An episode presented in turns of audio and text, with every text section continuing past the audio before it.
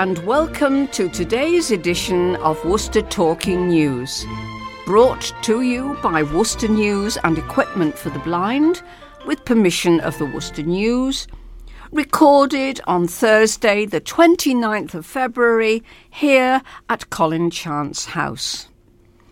I'm Evelyn Brock, editor for this edition, and with me to read for you are Moira Lowe, Penny Welford and Richard Pugh. Our recording engineer is Alex Gwynn, and we are, as usual, ably supported by the admin team, led by Carol Hartle. A warm welcome to all our listeners, especially new ones. I do hope you enjoy this week's offering. In addition to news items, you'll hear some useful telephone numbers and thought for the week.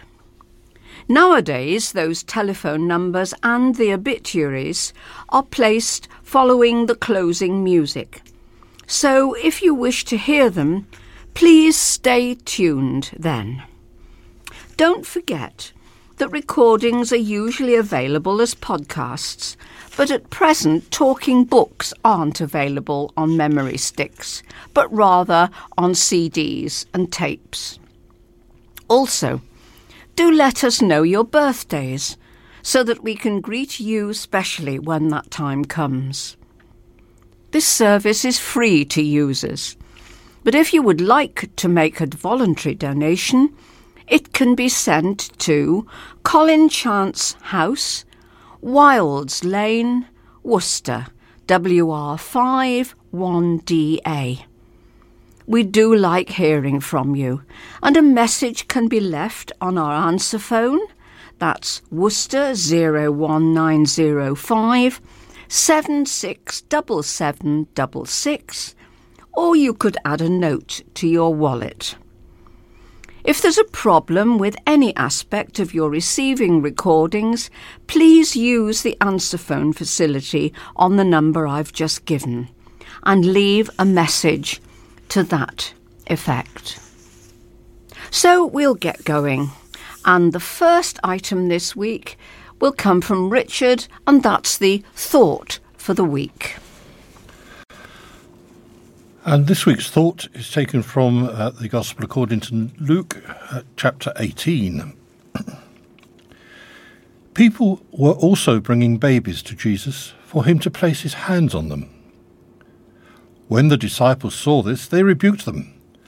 But Jesus called the children to him and said, "Let the little children come to me, and do not hinder them, for the kingdom of God belongs to such as these. Truly I tell you, anyone who will not receive the kingdom of God like a little child will never enter it." Thank you, Richard. And now, on this day, I have to say that I could not find on this day in today's newspaper, so I've taken yesterday's edition, the twenty-eighth of February, which of course is usually the last day of the month. So last year on the twenty-eighth, people shared sightings of the Northern Lights following rare and spectacular displays across the U K.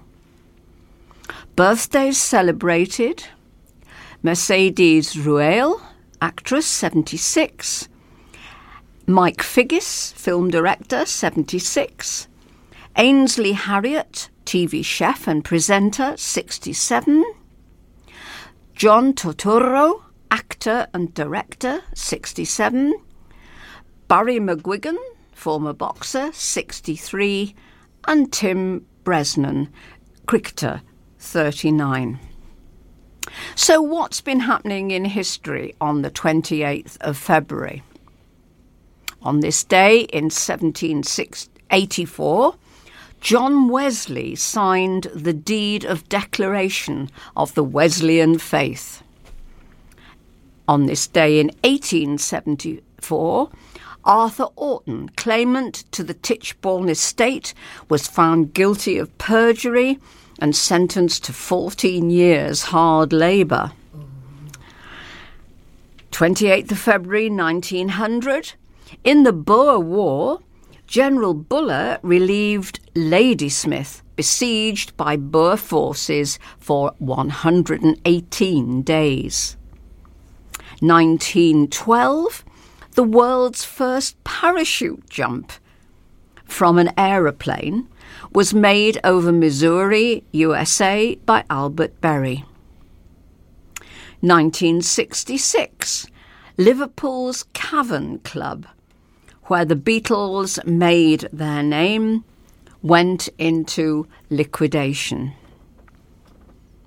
nineteen seventy-five, a train from Drayton Park crashed through buffers at Moorgate Tube Station, killing forty-two people. nineteen eighty-six, the Swedish Prime Minister Olaf Palme was shot dead by an unknown assassin in Stockholm. And on the twenty-eighth of February nineteen eighty-nine, in London's Covent Garden, the world's biggest litter bin was unveiled, sponsored by fast food operator Kentucky Fried Chicken. Right, we'll move to the headlines, and I'm going to ask Penny to start with the first one from last Friday. So Friday, February the twenty-third, the headline read, "Raging house fire destroys whole floor. Five engines tackle the blaze." Neighbours were woken up to the noise of windows smashing after a house became engulfed in flames. The house fire in Gardner's Close in Brickfields, Worcester, had one of its floors destroyed after a fire broke out early yesterday morning. That was Thursday. Neighbours recalled the harrowing moment when they were woken up to the noise of windows cracking and popping as the house went up in flames. One neighbour said, "The flames had literally engulfed the whole top floor. I heard windows cracking, blowing out." They said someone had run into the road calling for them to call nine nine nine, and they saw the homeowner standing in his pants staring back at the house. The neighbour said they went inside to fetch him a top to put on. Five fire engines had filled Gardner's Close and its neighbouring road, Turner's Close, while twelve firefighters fought the blaze. The team were on the scene for several hours tackling the fire. Another neighbour said, "I woke up and heard a pop and thought, oh God, and then I saw the flames. I couldn't see the owner and tried to get my stuff on as quickly as possible. Then I saw him outside the house and tried to get him away from the property. The top front window of the house and the side window have completely disappeared from the house, and a collection of the owner's things has formed a pile outside." A spokesperson for H W F R said, "The fire was in a two-storey semi-detached house, twelve metres by twelve metres, the floor of which was completely destroyed by fire. The fire was extinguished by twelve firefighters wearing breathing apparatus and using two, two hose reel jets and a covering jet. A short extension ladder was also deployed. Positive pressure ventilation was also used. A neighbouring property was checked for fire spread with a thermal imaging camera. Cutting away and dampening down was carried out with the thermal imaging camera used to check for hot spots. There were no casualties." Okay, my headline is from the weekend, Saturday and Sunday the twenty-fourth and twenty-fifth. Uh, headline is "Three Killed in Horror Crash." A boy aged six was among those killed in a fatal crash in which three people died as the police appealed for witnesses to come forward. The crash happened at around three p.m. on the A forty-four Spetchley Road in Worcester when a white B M W three series collided with a white Ford Mondeo. West Mercia Police is appealing for witnesses to the fatal collision which happened on Thursday, February the twenty-second in the afternoon. Despite efforts from paramedics, the driver of the Mondeo, a woman aged twenty-six, and the passenger, a woman aged thirty-nine, were pronounced dead at the scene. A six-year-old boy, who was also in the Mondeo, was taken to Worcestershire Royal Hospital but died shortly after arrival. Two men, both occupants of the B M W, were taken to the Queen Elizabeth Hospital in Birmingham with serious injuries. Chief Inspector Mark Davidson said, "This is an incredibly sad incident and our thoughts are with the family and friends of the people who have sadly died. I urge anybody who witnessed the collision or may have dash cam footage to contact the police, as you may be able to help with our investigation into what happened." West Midlands Ambulance Service sent five ambulances, four paramedic officers, a merit trauma doctor and critical care paramedic, and two Midlands Air ambulances from Cosford and Strancham to the scene. A West Midlands Ambulance Service spokeswoman said, "On arrival, crews discovered five patients. Two women and a male child from the first car were in critical conditions. The child received advanced life support before being conveyed on blue lights via land ambulance to Worcester Royal Hospital.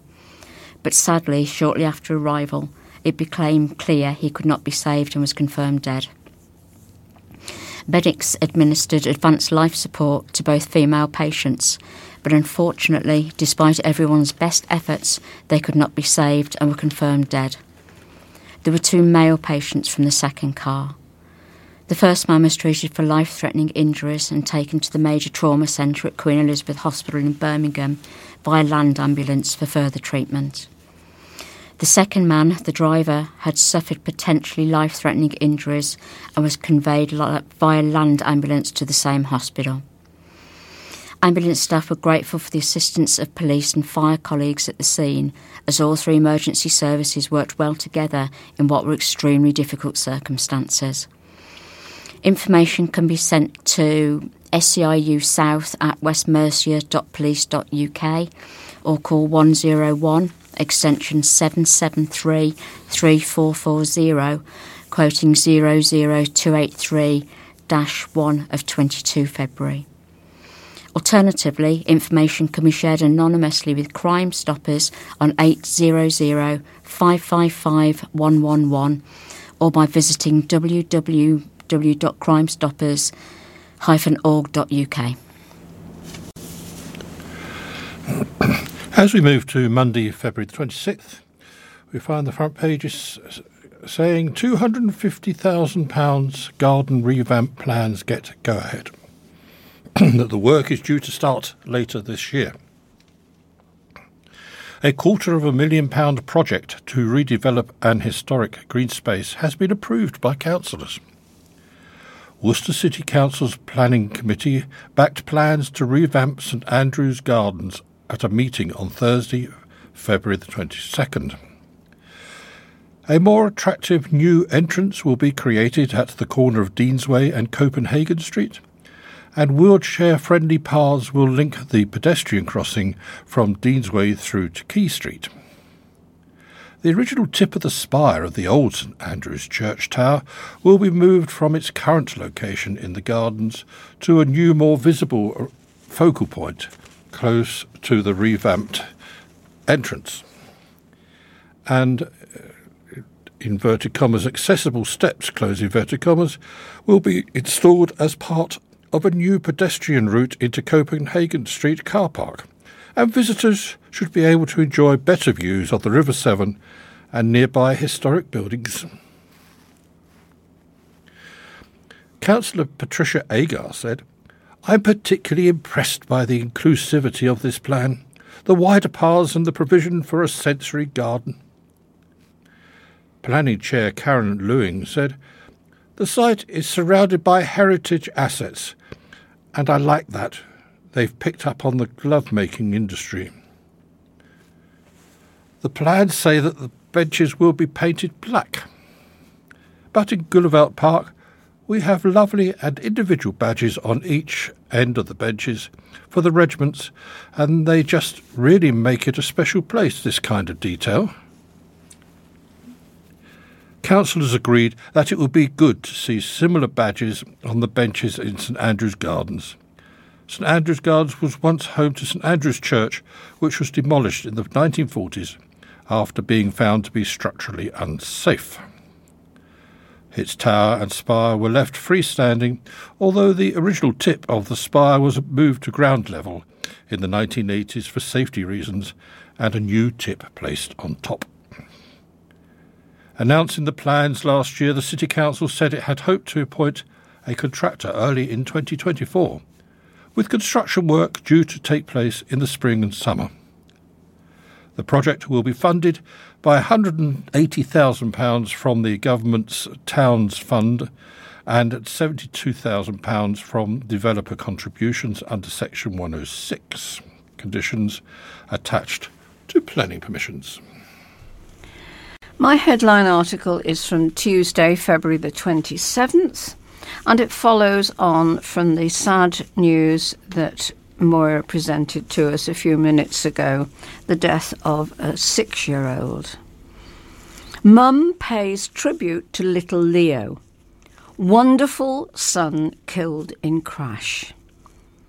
A heartbroken mum has paid tribute to her wonderful six-year-old son, who was killed with two women in a horror crash outside his school.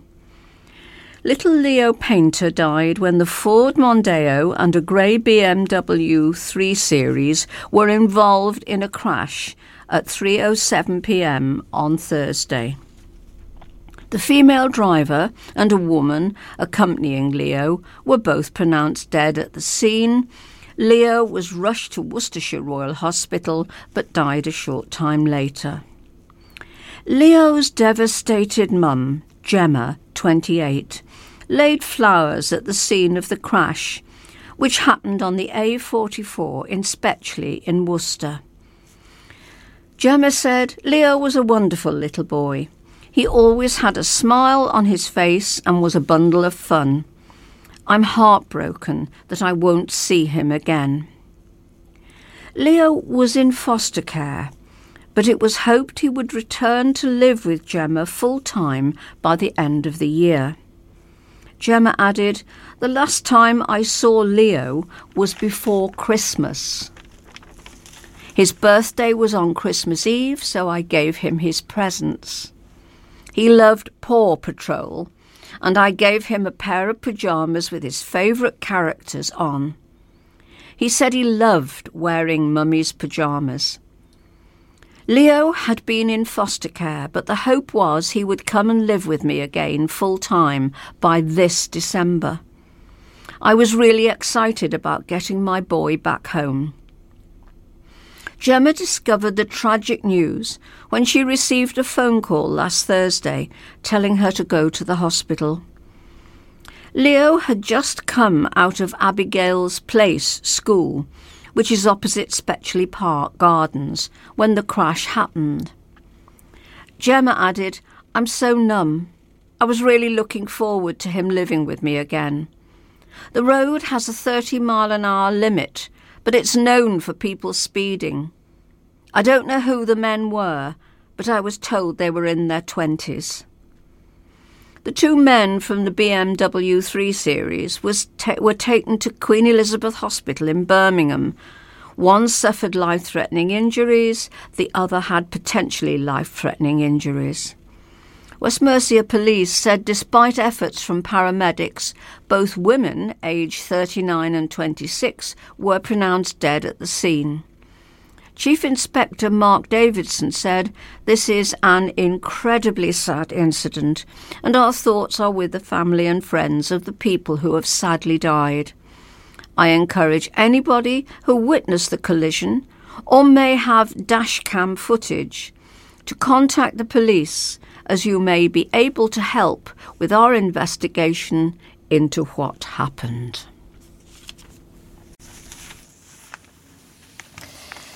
And the final headline for this week is was Wednesday, February the twenty-eighth. River sewage puts fishing's future at risk. Waterways are in a terrible state. A city angling chief has warned those under fifty may not be able to fish in the River Severn when they retire due to sewage dumping. The chairman of Worcester Angling Society fears his grandchildren may never be able to fish when they reach retirement age due to sewage dumping killing the wildlife in Worcester's river. He also argues it is putting people off the local waterways. Our waterways are in a terrible state, Glenn Marshall said. What it will be like in twenty or thirty years, that is the concern for the young people now. And people love being by the water, and if it smells, it will put people off. Two or three days before I started campaigning, I was fishing in Worcester just after it flooded, and I look at, looked up in a tree and saw toilet paper and panty liners. You've got a beautiful area around Worcester and can be in the natural environment, but walking down the river and seeing panty liners and condoms coming up from the drains is a concern. To tackle sewage dumping, he got involved with the Water Quality Monitoring Network and with the Angling Trust and tested the River Severn's water quality once a month. He said he had collected samples over the past three years and pollution levels were worsening. A national study across one hundred sixty rivers in the U K by the Angling Trust found that forty-four percent of the site averages for phosphates failed the England-wide upper standard for good ecological status. Among those rivers studied, the River Severn in Worcestershire had one of the highest phosphate site averages. Worcester M P Robin Walker said an investment into the fish pass at Diglis reflected an improvement in biodiversity. He added, I absolutely accept that it is a concern that discharges continue to happen, but an outright ban without the infrastructure investment to upgrade sewage systems would not have the desired effect and would be likely to result in people's homes getting flooded by backed-up sewage rather than better outcomes for the river. He added he is working on increasing the fines on water companies that pollute the waterways. Gareth Mead, Severn Trent River Ranger Manager, said, we welcome citizen science projects and it's important the data is interpreted correctly. On this water body, there are currently thirteen reasons why the river doesn't yet meet good ecological status, and Severn Trent is responsible for one of these, with the re- remaining ninety-two percent down to other sectors. There are many factors that contribute to river health, and we're making progress in playing our part to reduce impact on waterways, continuing to invest hundreds of millions of pounds, including two new projects at our Worcester and Powick sewage treatment works. OK, so today's headline, um, exciting vision for Crowngate. New owners outline their plans. The new owners of Crowngate are promising to freshen and revitalise the city's shopping centre. Starburst U K became the owners of the shopping centre in the heart of Worcester city centre earlier this month, taking over from the Crown estate. Anthony Wardle, who was the representative for the Welsh family-run firm, said it was remaining tight-lipped for now on its plans for the centre, but promised shoppers it was ambitious and would reinvigorate the centre, which is split over Friary Walk and Chapel Walk. Mr Wardle said, we are very enthusiastic about what it can offer. The centre has lost its way, like many shopping centres have done a little bit nationally. The landscape changed with COVID and the internet, but that doesn't mean shopping centres are dead. It needs new focus. Mr Wardle said occupiers were lined up for the units, such as the former Carphone warehouse on the High Street, while it was also considering what to do with the other vacant units, potentially splitting them. The centre, which opened in the nineteen nineties, has come under fire from some for looking tired, but Mr Wardle said it would invest in it and people would likely see improvements during twenty twenty-four. We are very enthusiastic about what it can offer, he said. We're not looking to rebrand for the sake of rebranding. You have to adapt to the economic environment you are in. We can't change the interest rates, or people don't want to stop in department stores anymore.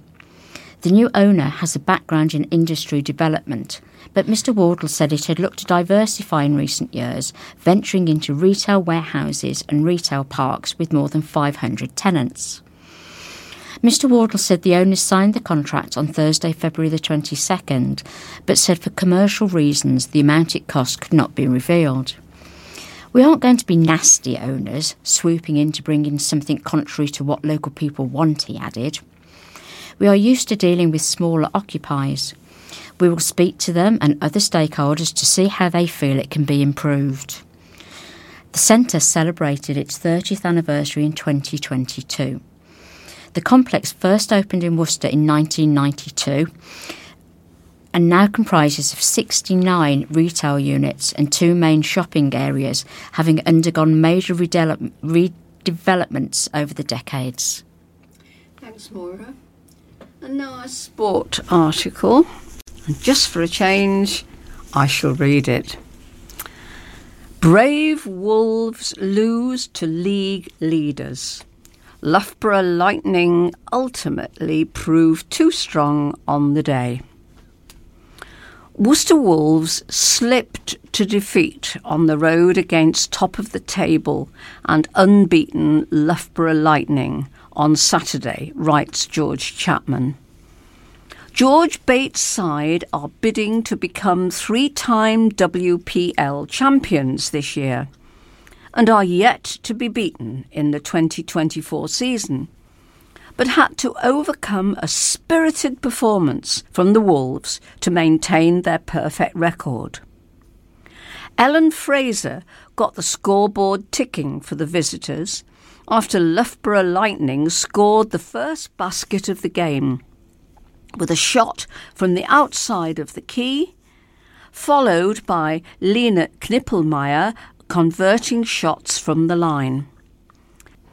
Jade Loughlin converted a layup after working a pick and roll with Fraser, who added to her account after getting an offensive rebound to add another two points to Wolves' total. Heading into the second quarter, Loughborough Lightning led twenty-one fifteen. Lucas Warburton's side started the second quarter on fire, with Fraser landing from the wing position and Lily Hickman scoring a layup off the back of a great pick and roll. Following a timeout from the now rattled hosts, Hickman scored her second basket of the ball game, and Neem Horan opened her account from inside the key to bring Wolves to within two points at twenty-seven twenty-five. With two minutes and thirty-six seconds remaining in the second quarter, Knippelmeyer worked her way into the key and converted the three-point play after being fouled in the process of shooting. Knippelmeyer then netted a layup after full-court pressure was rewarded. But Loughborough's experience began to show towards the end of the first half, and they stretched their lead to twelve points at the break. Fraser got Wolves off to a flying start in the third quarter, but Robin Love responded to keep Lightning up by twelve. Emily Branthwaite scored her first basket of the game, knocking down a shot from the left side wing, and Horan converted a number of baskets. But Lightning were outscoring their opponents, and all of a sudden a healthy lead had been reached by the time the buzzer went on quarter three, with a score at sixty-one thirty-nine. Fraser and Knippelmeyer cut Lightning's lead to twenty points, but Loughborough were never going to be caught as they saw out the game to record a seventy-three fifty-one victory. We'll move on to readers' letters now, and we'll start with Moira and the first letter. OK, my first letter then is from Max Burgess of Malvern. Sir, well done to the Mayor Louis Stephen for bringing in a plant-based menu at his receptions. Climate change will affect everyone eventually. Already, many counties are seeing floods, droughts and deforestation. As animal agriculture is a main cause of these problems, we all need to think about eating plant-based foods. It seems a small sacrifice in order to protect our earth. What a fuss Councillor Amos is making over having to eat one plant-based meal. He's like a child who doesn't want to eat his vegetables. Councillor Amos, think about the planet instead of your stomach.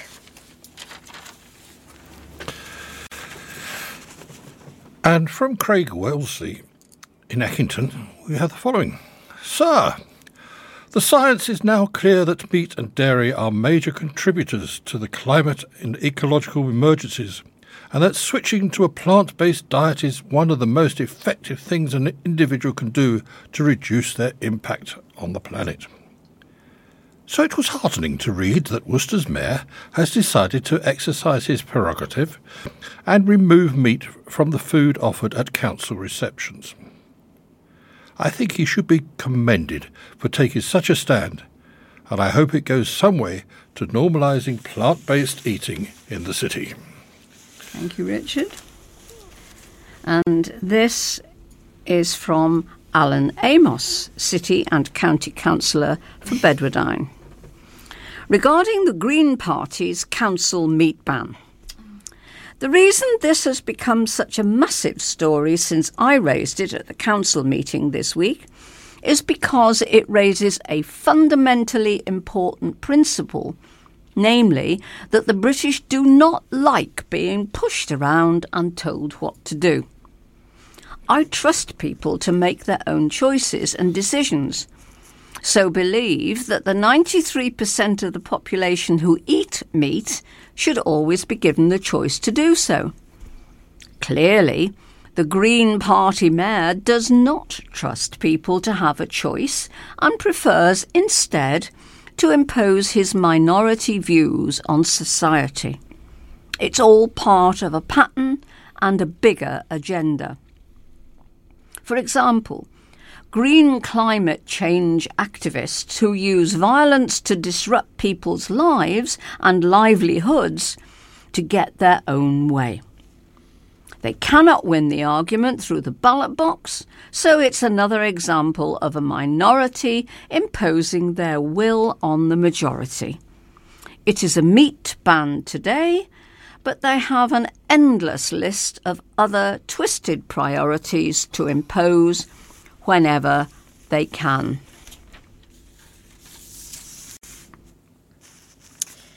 And the next letter is from Alex Mackie. Sir, I rightly appreciate the amount of column inches you gave to the statement of the chairman of the council under heading, heading Alfie's tragic case cannot happen again. May I also congratulate Sam Greenaway for accurately following the public participation part of this County Council meeting, live streamed on the Council's website, in which my pre-submitted speech and question for vetting purposes by Miz Best, the Council's monitoring officer, may have prompted the Chairman's statement at the start of the meeting. Understandably, Sam's report did not include the conclusion part of my statement, which I trust you will be able to publish with this letter. Namely, there have been more than twenty cases of child murders committed in the West Midlands in the past few years, and all the reports that have been published end with the sentence, lessons have been learnt from this tragic case, and we have put in place a plan of action to ensure that these tragedies never happen again. Some hope. We should all hang our heads in shame. My one question, which I was allowed to ask under the Council's standing orders, was why didn't the review give the information that members of the public contacted the police and council sixty-four times because they were concerned about Sal Alfie's treatment, and this information is only now in the public domain due to investigations by the B B C. The chairman responded that I would receive a reply to my question in due course. I will ensure that you will receive a copy of the chairman's reply for publication in due course. OK, so one final letter um, from Fran Grantham of Worcester. Sir, what on earth is going on at Sainsbury's St John's? Twice in a week we have shopped there, only to find empty shelves. No milk, eggs and lots of empty spaces. Have they cut down on staff so much that they have no one to fill up? We ended up going to Aldi where their shelves were full. Thank you, Moira. Right, well, we move on to the general articles from this last week, and I am to start with an article about something that made the national papers as well. Crooked house owners ordered to rebuild pub. The owners of the Crooked House have been told that they must rebuild the historic pub. They have three years to put the building back to what it was prior to the fire, in what will be a mammoth task. South Staffordshire Council served the owners with an enforcement notice today, Tuesday, February the twenty-seventh, after working hard behind the scenes with partner organisations. It said in a statement, the council has engaged with the owners since the demolition, but has reached a point where formal action is considered necessary. It goes on to say, the enforcement notice is for the unlawful demolition of the building, which is a breach of planning control. It requires the building to be built back to what it was prior to the fire. The notice specifies the materials, et cetera, which must be used to rebuild the building.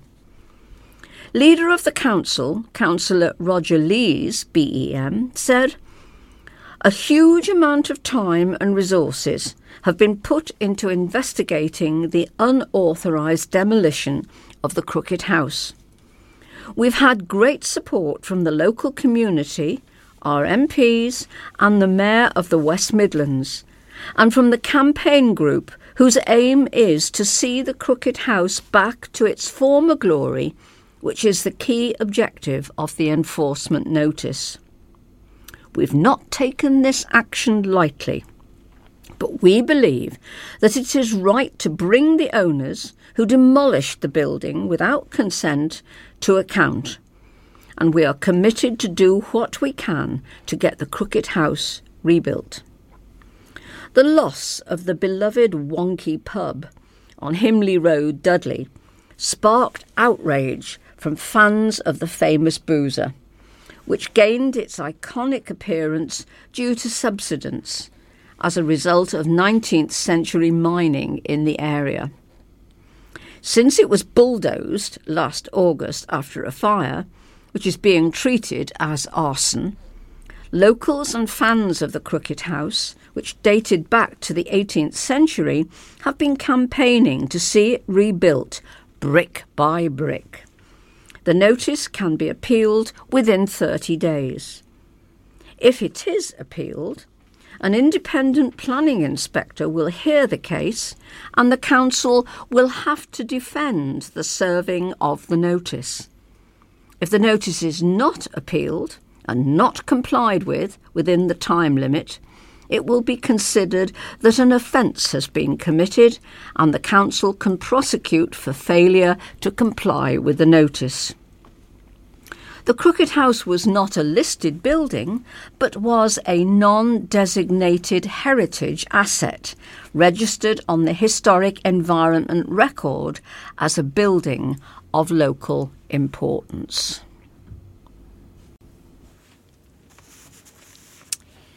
The next headline is from Friday, February the twenty-third.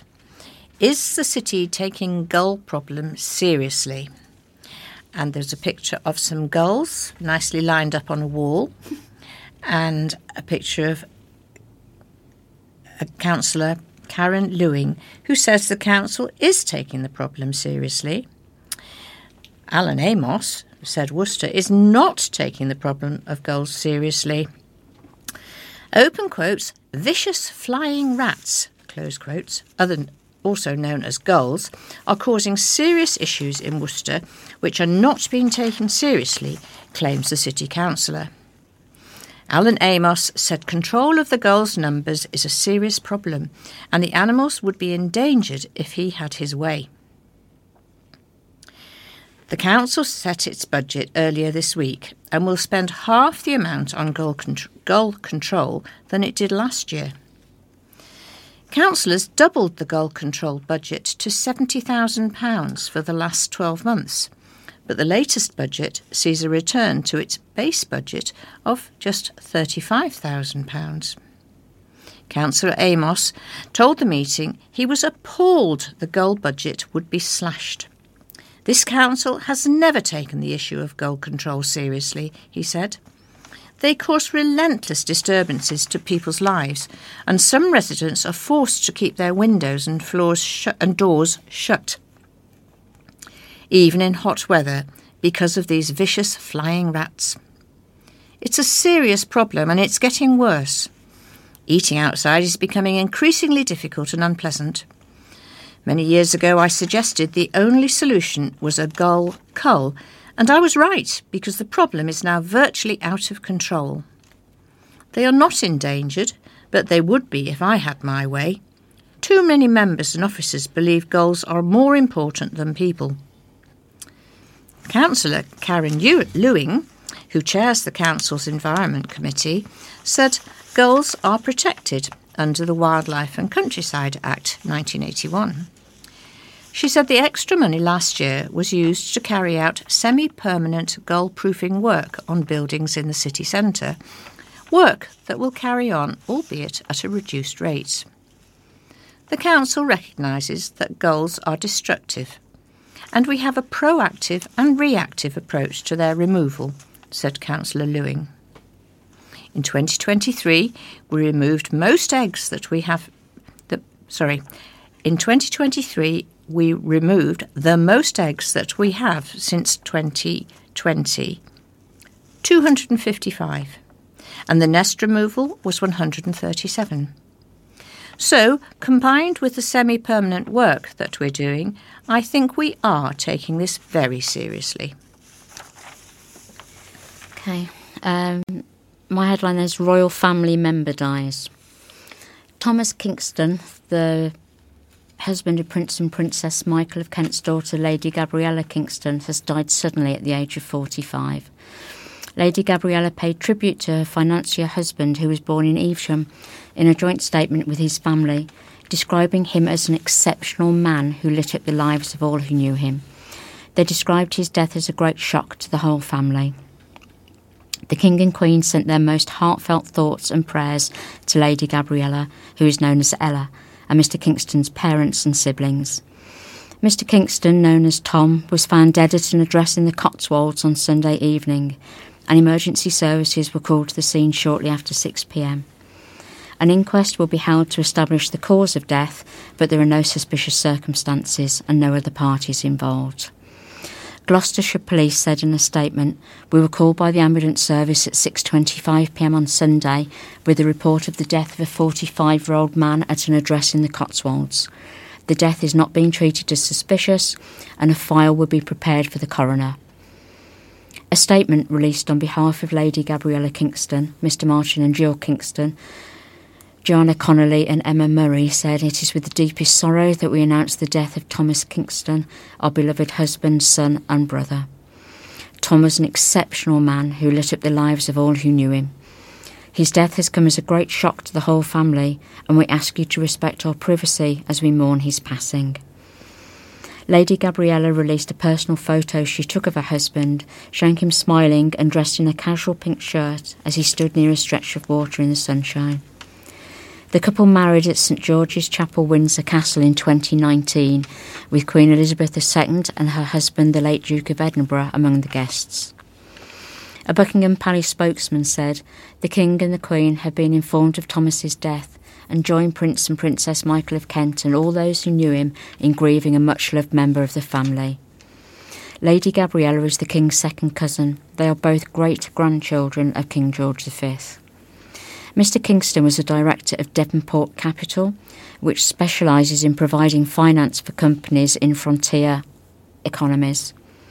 The Bristol University graduate had also worked in Baghdad, Iraq, working to procure the release of hostages after joining the Diplomatic Missions Unit of the Foreign Office. On Friday, we see the headline, Hospice Unveils New State-of-the-Art Pool.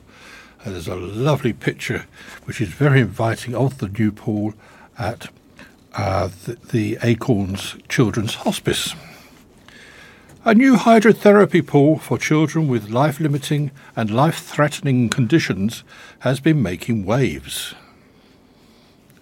Proving to be a hit since its official opening this week, the state-of-the-art facility at Acorns Children's Hospice for the three counties in Worcester comes complete with multi-sensory light and sound to enhance hydrotherapy sessions.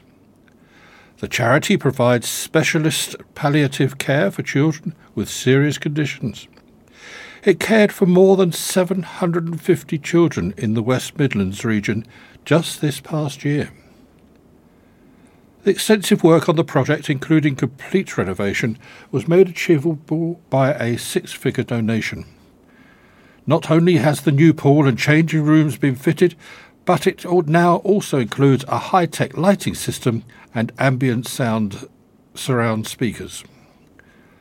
The cost of the project, around two hundred thousand pounds, was covered by a grant from the Kildare Trust and will benefit over two hundred children who receive care annually at the Bath Road Hospice. Matron Becky Hughes said, "We are thrilled to officially open this amazing pool.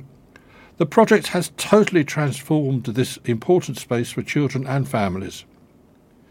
Miz Hughes added, "Hydrotherapy is such a vital service, actively reducing pain and giving children at Acorns a sense of movement and freedom that they may not otherwise get to experience because of the use of wheelchairs or spending a lot of time in bed. Our new pool will also help us give families visiting the hospice for family splashes the best possible experience, enabling them to make precious memories together, which wouldn't be possible in a public swimming pool because of infection control and colder waters." Aided by late Worcester farmer Phyllis Richards, the Trust provides monetary assistance to various charities across Worcestershire. Ian Smith, chair of the Trust, said the trustees of Kildare were delighted to be in a position to fund the whole refurbishment of this vital facility at Acorns. "We have supported the hospice for a number of years, but this is the biggest single project we have supported there. It was obvious from talking to the staff and parents how incredibly important the hydrotherapy treatment is to all of the users of Acorns."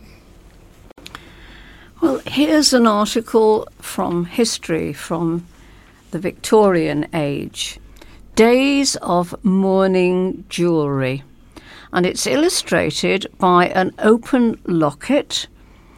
The one side shows a bearded Victorian gentleman and the other side some woven material. More of that in the article.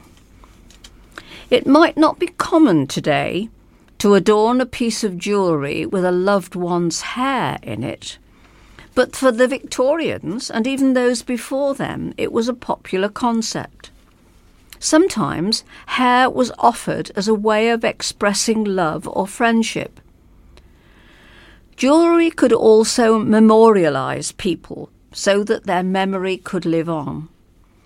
Mourning jewellery came in many different forms, such as necklaces, bracelets, brooches, and even rings. Often, mourning jewellery would include a photograph of a loved one who had passed away, although, depending on the style, not all did. Hair used in the jewellery could be plaited, woven, or arranged in a wreath style, sealed in with glass. Initially, only upper classes would have these pieces made, as they could afford the precious metals the hair was set in and the extra decoration. Despite the jewellery having decorative elements such as gold or even pearls, jet was popular to use. The dark colour was in keeping with wearing black in the mourning period, especially for women. Later, this jewellery was more available for lower classes, with other materials used like horn or black glass. Queen Victoria was known to wear a locket of Prince Albert's hair after he died, and her wearing mourning jewellery spurred on the trend. She was known to give her family pieces of her hair, and vice versa on different occasions such as birthdays. The pictured piece in this article from the Worcester City collection has a gentleman pictured in one half and woven hair in the other. Both are sealed in with a piece of glass that clicks in over the top, and it would have been worn on a chain. Little is known about the man, but considering the concept of joining hair and jewellery together, we can assume he meant a lot to someone. To see more of the collection, visit Worcester City Art Gallery and Museum, which is open ten a.m. to four p.m. Tuesday to Saturday and ten a.m. to three p.m. on Sunday. The next article is from Friday's edition of the paper, and it features two photographs of a before and after pictures of the Barley Mow pub. Ex-city pub used to highlight crisis. A once bustling Worcester pub, which has since been renovated into a chicken shop, has been used to highlight a U K pub crisis. The campaign for real ale, Camra, claims the U K is currently in a pub crisis, as according to their data, twenty-nine pubs close every week because of sky-high energy costs and punters having less disposable cash. Camra used the Barley Mow in Worcester as a prime example of where a business has seen an opportunity to make a profit out of the decline in public houses. The Barley Mow, which closed in two thousand six after severe flood damage, has now lost its traditional white paint, which has made way for a striking matte black front after it was transformed into the Piri Co restaurant.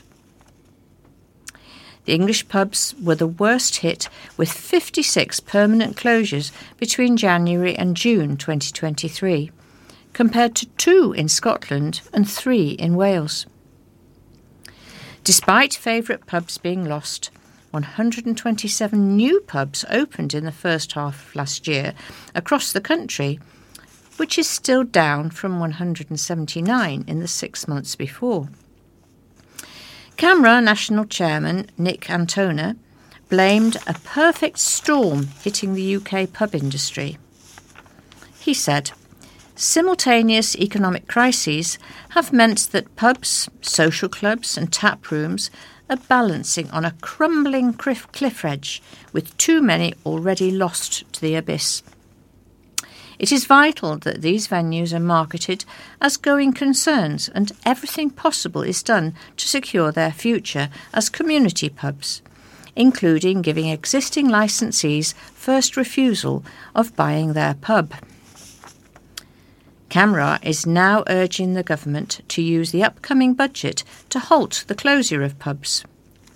Mister Mister Antona added, to put a stop to permanent closures of pubs, Camra are urging the government to announce a tax cut on pints in pubs by twenty percent at the upcoming spring budget, which would help them compete with the likes of supermarkets and the off-trade. This would significantly help U K's pubs to stay open and thrive as community spaces in the future.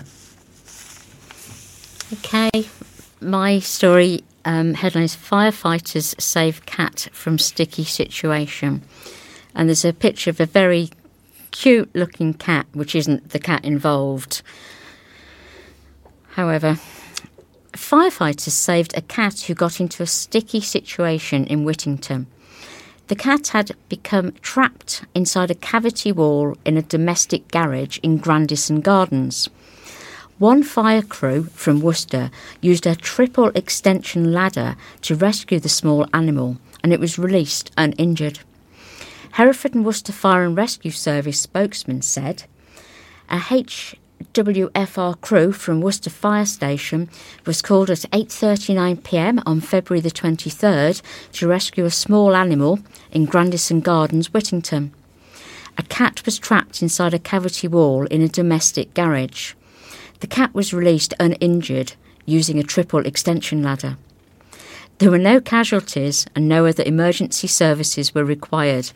The incident was marked as pending closure at eight oh one p m Yeah. This next headline caught my eye and I thought, very interesting, until I actually read the article and will even declare an interest in how serious it is. Staff, the su- headline is Silence for Students. Staff at Worcester's Students' Union recently took a vow of silence to raise awareness of speech conditions. The action was part of the A Little Less Conversation, More Action Please campaign launched by the University of Worcester's Disabled Students Network. Christian Wilson, a third-year student undertaking a sports coaching science with disability sports degree, conceived the initiative. Mister Wilson, who has verbal dyspraxia, serves as the chair of both the Disabled Students Network and the British Sign Language Society. Mister Wilson, who communicates by using assistive technology, said, "When I was younger, I wanted to be like everyone else. I wanted to have a voice and a social life, but it got to a point in my life that I knew that wouldn't be possible. I would never be the same, and I'd always be different. That's when I decided that if I can't be like my friends, my friends will have to act like me. And that's how the idea came about." On the day of action, Students' Union staff communicated using text-to-speech software for half of their working day, handling everything from formal meetings to casual office chat. Mister Wilson added, "My nephew Oscar absolutely loves using my text-to-speech software. He's completely amazed by it and often types on it himself." Al Linforth, president of Worcester Students' Union, said, "From eight a m until twelve p m, the entire Students' Union staff team have been taking part in this challenge and using text-to-speech software to communicate for everything, from our meetings to just having a chat in the office. There are so many different types of assistive technology, but I've never used text-to-speech software, so I've never realised how hard it is to quickly type along to a conversation. If you don't type, type fast enough and press the play, conversation has moved on, and you've missed your chance to speak. So it's important to have that experience of that person so you can empathise with them." According to recent statistics, more than a fifth of students studying at the University of Worcester have a declared disability. The next article, I think, makes you think or wonder how far down some people can descend in making an illegal fast buck at the expense of the innocent public. Fury as scammers targeted funeral. Friends of a popular pub landlord who died suddenly have spoken of their sadness and anger after scammers took money from mourners by claiming to provide a live stream of his funeral service. The funeral of Alex Pope, the landlord of the Paul Pry pub in Worcester, took place at Worcester Cathedral on Monday, February the nineteenth. Now there is anger from Mister Pope's family and friends, as multiple people are said to have fallen victim to the scam. The thirty-nine-year-old ran the popular pub in the Butts from twenty seventeen and bought it in twenty twenty-two, quickly turning it into one of the best-loved pubs in the city. Hundreds of people attended his funeral, leaving family and friends beyond devastated and broken, with tributes read out at the service by his three brothers, Tom, Jack and Edward. In a post shared by the pub on Facebook and Instagram, the team spoke of their anger and sadness after learning that an online group called the Alexander James Pope Funeral Service Live has taken money from people claiming to live stream the funeral. The group is in no way linked or affiliated to the pub or Mister Pope's family and friends, who provided a free live stream and has been condemned by them in the public post. A spokesperson for the pub said, "Hey folks, first of all, thank you for all of the love and support that has continuously been shown to us over the last few weeks during this awful time." As you know, Alex's funeral took place on February the nineteenth. Unfortunately, it has come to our attention that there was a Facebook group made claiming to stream Alex's funeral online. We want to make it extremely clear that Alex's funeral was only ever streamed line, live from the official Paul Pry Facebook account organised by the family, and was completely free to do so with no expectation of donations or gifts. This was purely so that those who also loved Alex dearly could be a part of the day in some way, even if they could not physically attend. We are saddened to hear that, unfortunately, this page required people to sign up with the promise of watching the live stream and took bank information upon signing up. To our knowledge, there are multiple people who have unfortunately had money taken out of their accounts without permission, which has both shocked and angered us. Please report the page if you come across it.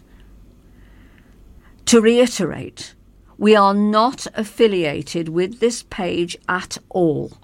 The funeral service stream is recorded and still saved to our page if you didn't get a chance to attend, completely free and saved for anyone to watch. If you have been scammed by this page, please contact your bank immediately. If you could share this post, that would be really appreciated and helpful in reaching more people. All our love, the Paul Pry team. The next article comes from Wednesday's edition, and it it's about difficulties facing wheelchair users. It features two photographs um, of Ray Wood in a wheelchair with campaigners Adam Scott and Tom Collins, who are concerned about the steep slope and other problems um, facing the wheelchair users. "We risk falling out of our wheelchairs," states the headline. Elderly and disabled residents at city almshouses say they are in danger of toppling out of their wheelchairs unless something is done to improve the medieval pavements.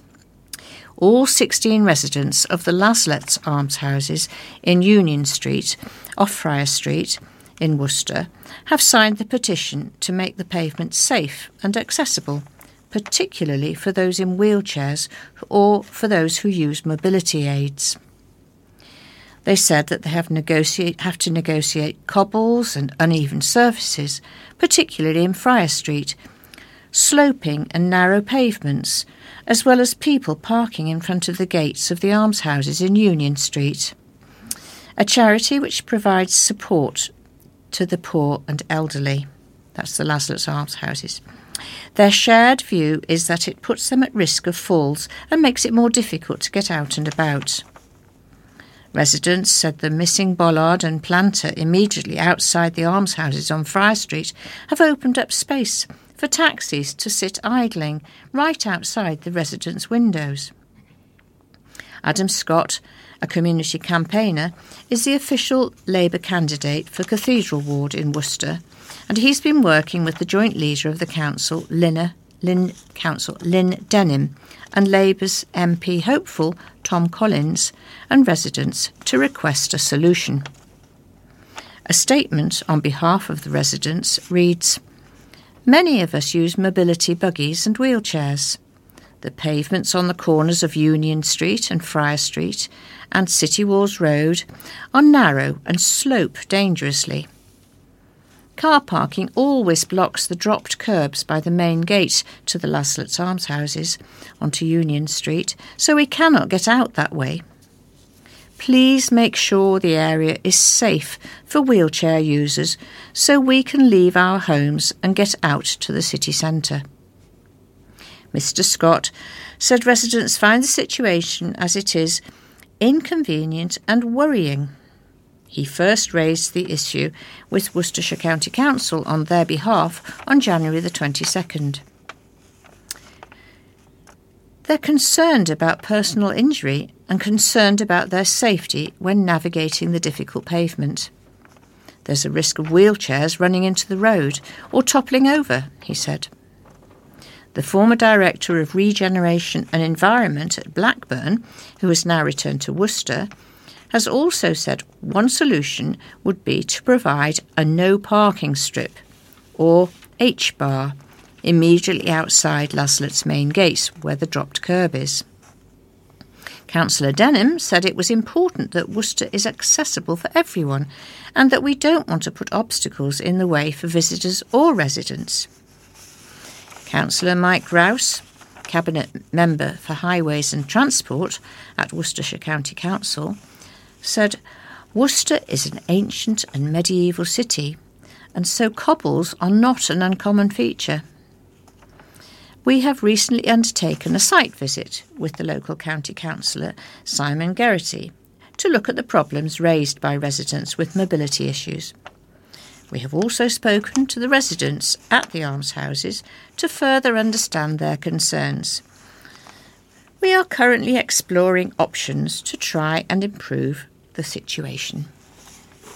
Okay, my headline is "City Parking Fees to Increase by six p c, which I think is supposed to be percent. Uh, parking charges are going up at car parks run by the City Council. The cost of a ticket is rising by about six percent, despite a last-ditch attempt by Tory councillors to drop the price hike from the council's twenty twenty-four twenty-five budget. Worcester City Council is trying to balance the books by increasing the price of dozens of services across the city, including wedding packages, museum entry fees, licensing permits and parking tickets. Short stay parking on council-run car parks is going up by ten p or twenty p per ticket, while long stay and overnight charges are rising by up to a couple of pounds. A twelve-month season ticket for Cattle Market, King Street, Newport Street, Clare Street or Commandery Road is going up from seven hundred ninety-two pounds to eight hundred forty pounds.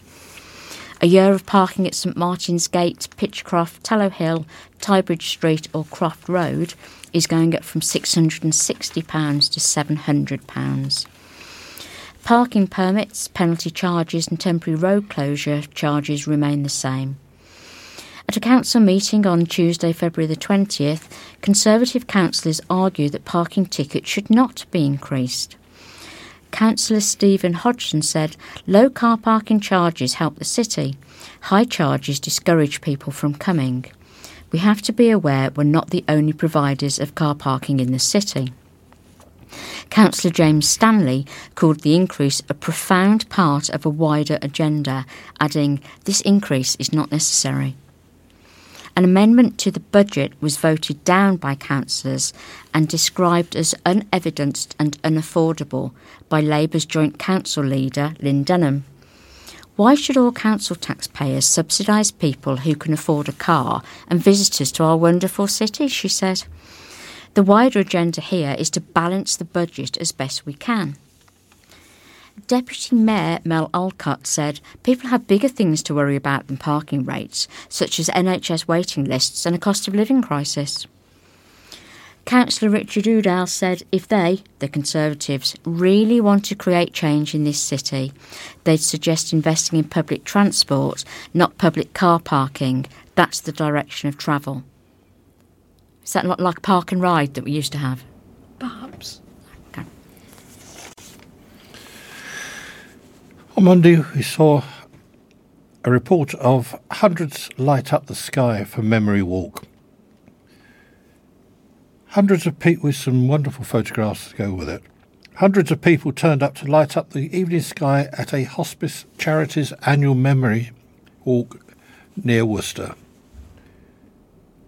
More than four hundred people gathered near Worcester to take part in the Lantern Walk, a one and a half mile route around the National Trust's Croom Court in support of St Richard's Hospice. The hospice is an independent charity offering care for adults with a serious progressive illness. Each year, the hospice team lends support to over three thousand one hundred patients, family members and bereaved people in Worcestershire. Their aim is to improve the quality of life for these individuals from the time of their diagnosis, during their treatment, and to their last days.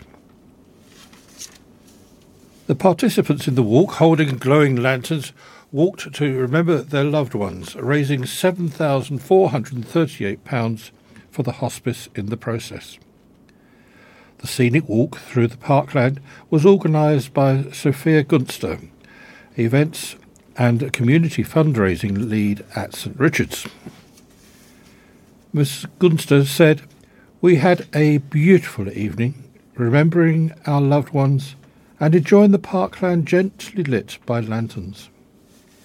It was wonderful to see so many people attend this year's event, and we were blown away by the amount raised. Every penny will help us continue to provide our care for free to people with serious progressive illnesses and their loved ones." Attendees also had the opportunity to leave messages for loved ones on a memory tree within Temple Green House, and were treated to a performance from singer, singer Hannah Mack. Paddleboarders from Bonkers Activities Pershore added to the spectacle with light-up wings, creating a sparkling display on the lake. And there is a photo showing this wonderful display. Additionally, sections of the route were illuminated with colourful lights. The walk was sponsored by Russell Mears and Gill, Worcester Limited. Information on St Richard Hospice's future events can be found on its website, w w w dot st richards dot org dot u k. And this article from today, February the twenty-ninth, is headed "Minister's Visit Marks two hundred nine million pounds Funding Boost." And there's a picture of Worcestershire County Council leader Simon Geraghty with Government Minister Paul Maynard, M P, and representatives of Network Rail. To mark the announcement of over two hundred nine million pounds funding for transport schemes in the county, a government minister visited Worcester to meet the Conservative parliamentary candidate for Worcester. Parliamentary Under-Secretary of State for Pensions, Paul Maynard, M P, visited Worcester on Monday, February the twenty-sixth, to meet Mark Bayliss, who is bidding to replace Robin Walker, M P, as the constituency's representative. The hundreds of millions of pounds worth of investment will be invested in Worcestershire over the next seven years. During their city tour, Mr Bayliss and Mr Maynard visited Shrub Hill Station to discuss allocating some of the new funds for station improvements. These could include upgraded facilities for disabled access to platforms, signalling updates, and potentially creating a new entrance for the Brunel-designed station. The freshly acquired funds are a part of a larger four point seven billion pounds pot previously allocated for the H S two past Birmingham, which were reassigned to transport improvements.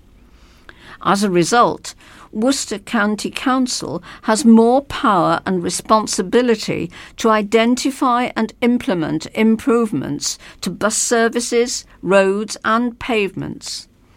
Mister Bayliss, currently a Cabinet Member for Economy and Infrastructure on the Council, will be playing a key role in overseeing the, new, the plans for spending the newly acquired funds.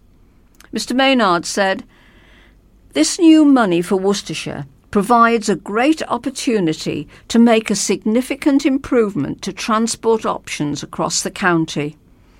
I am delighted to be able to visit Worcester and see for myself the difference to people's lives it will make." Mister Bayliss added, "I want to thank Paul and the government for this announcement. Improving transport and cutting congestion is one of the key themes of my plan for Worcester, and this new money will enable us to take a big step forward."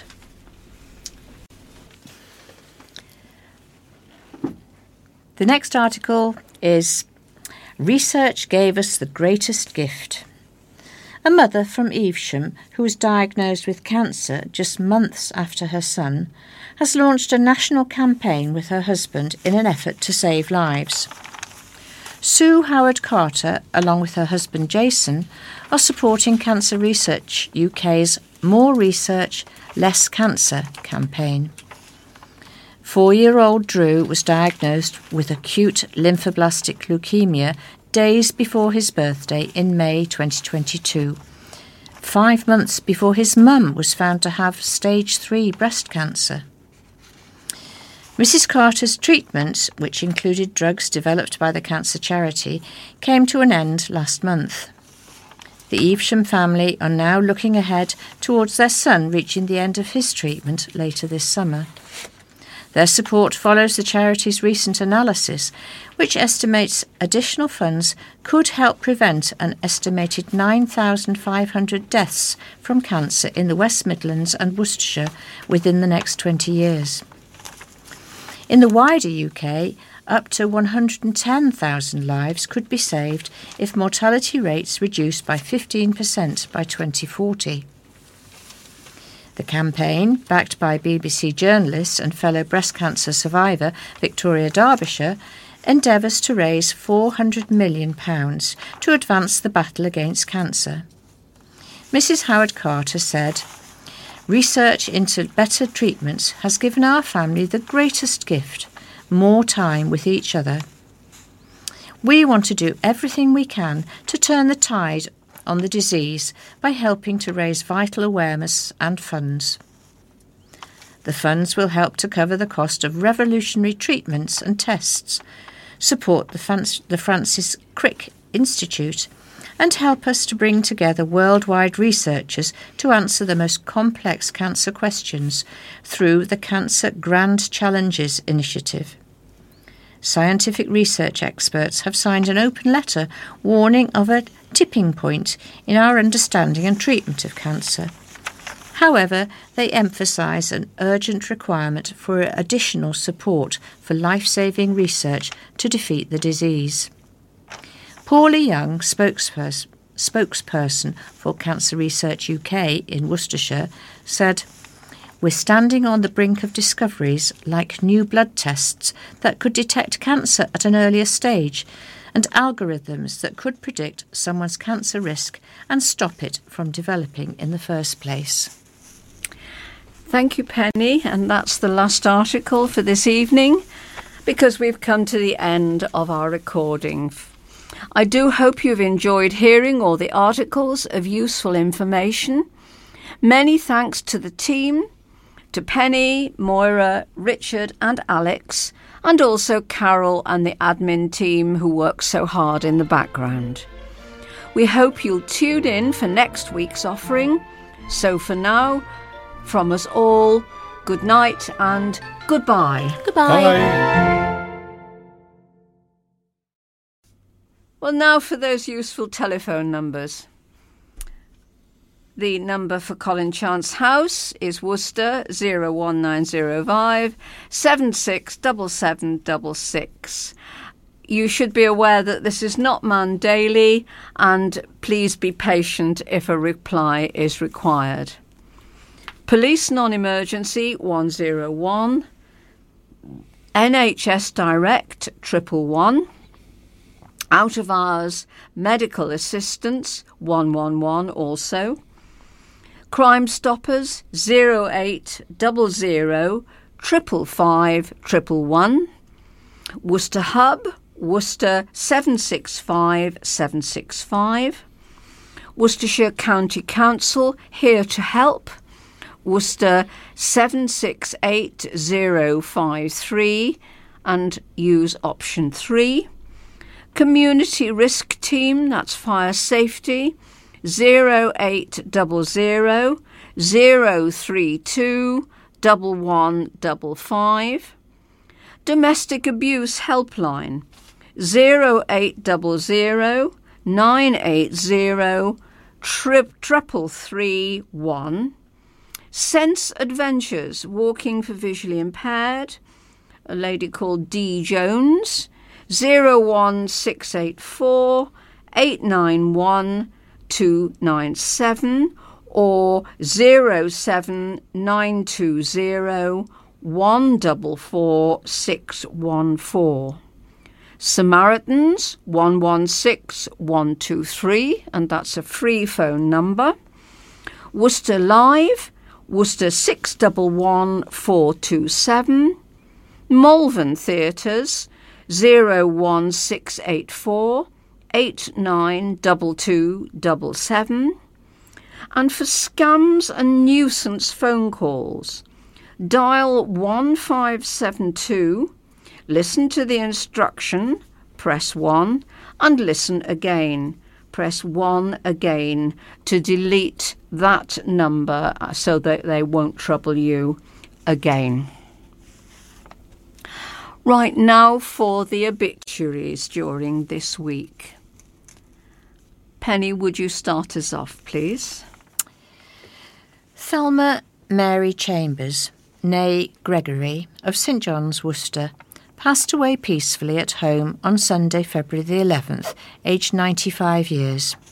Funeral service at Worcester Crematorium on Tuesday, March the fifth at twelve fifteen p m. No flowers, please, but donations, if desired, to Dementia U K. Linda Gillian Collins, Lynn, passed away at the Queen Elizabeth Hospital on Friday the twenty-sixth of January, aged seventy-five years. The funeral service has taken place. Donations, if desired, can be sent to Guide Dogs for the Blind Association. Brian John Corey passed away peacefully at home on second of February, aged seventy-eight years. A funeral service has taken place. Donations, if desired, in memory of Brian for the R S P B. Patricia May Cooper of Worcester passed away peacefully in hospital on the fifth of February, aged eighty-six years. The funeral service is at Worcester Crematorium on Monday the fourth of March at ten forty-five a m. Family flowers only, please, but donations, if desired, for leu- leukaemia care may be left on the collection plate at the crematorium or sent to E J Gummery and Son, sixty-eight to seventy Ombersley Road, Worcester. Virginia Harrison, or Ginny, of Worcester, passed away peacefully on the eighth of February, aged seventy-seven years. The funeral service is at St David's Church, Comer Gardens, on Wednesday the sixth of March at two p m, followed by a private committal at Worcester Crematorium. Family flowers only, please, and donations are warmly invited for St David's Church or for St Richard's Hospice. Kevin John West, from Worcester, passed away suddenly on the fifth of February at Worcester Royal Hospital, aged sixty-five years. Funeral to take place at Worcester Crematorium on the eleventh of March at ten a m. Family flowers only, please, and donations, if so desired, will be gratefully received for the British Heart Foundation.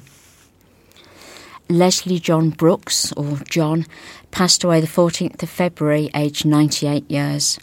The funeral will be held at the Vale Crematorium, Fladbury, on Thursday the seventh of March at three p m. Family flowers only, donations to Bernardo's. Dawn Leslie Ennon sadly passed away on the twenty-first of February, aged sixty-two years. The funeral service will take place at Hereford Crematorium on Wednesday the thirteenth of March at twelve fifteen p m. Family flowers only, please. Donations, if desired, for St Michael's Hospice, Hereford. Michael Orton of Worcester passed away peacefully on the fifth of February twenty twenty-four, aged seventy-five years. The funeral service has taken place. But donations, if desired, can be made to Mencap or Dashund Rescue U K. Raymond Turner, known as Ray, from Lower Wyck, Worcester, passed away on the sixth of February twenty twenty-four at Worcester Royal Hospital, aged ninety-one years. Funeral service to take place at Worcester Crematorium on Tuesday the fifth of March at three fifteen. Family flowers only, please. Donations, if so desired, will be gratefully received for Air Ambulance and the British Heart Foundation. And David James Ward of Worcester, known as Holly, passed away on the seventh of February twenty twenty-four in hospital. The funeral is on the seventh of March twenty twenty-four at ten a m at Worcester Crematorium. Family flowers only, but donations in David's name to be sent to for the guide dogs for the blind. Margaret Mary Lear Evans passed away peacefully at St Richard's Hospice on the ninth of February twenty twenty-four, aged eighty-two years. Funeral service at Worcester Crematorium on Thursday the seventh of March at one p m. Family flowers only, please, but donations, if desired, for St Richard's Hospice. Yvonne Herdis passed away on the seventh of February twenty twenty-four, aged eighty-four years. A funeral service will take place at Worcester Crematorium on Thursday the seventh of March at eleven thirty a m. Family flowers only, please, but if desired, donations to Sight Concern Worcestershire. Irene Morgan passed away peacefully on the fourteenth of February twenty twenty-four, aged seventy-seven years. Funeral service at Worcester Crematorium on Wednesday the sixth of March at ten a m. Family flowers only, please, but donations, if desired, for Diabetes U K. And Pat O'Keefe, formerly of Southdown Road. Funeral service has already taken place. Family flowers only, please, but donations, if desired, for the Alzheimer's Society, Worcester Branch.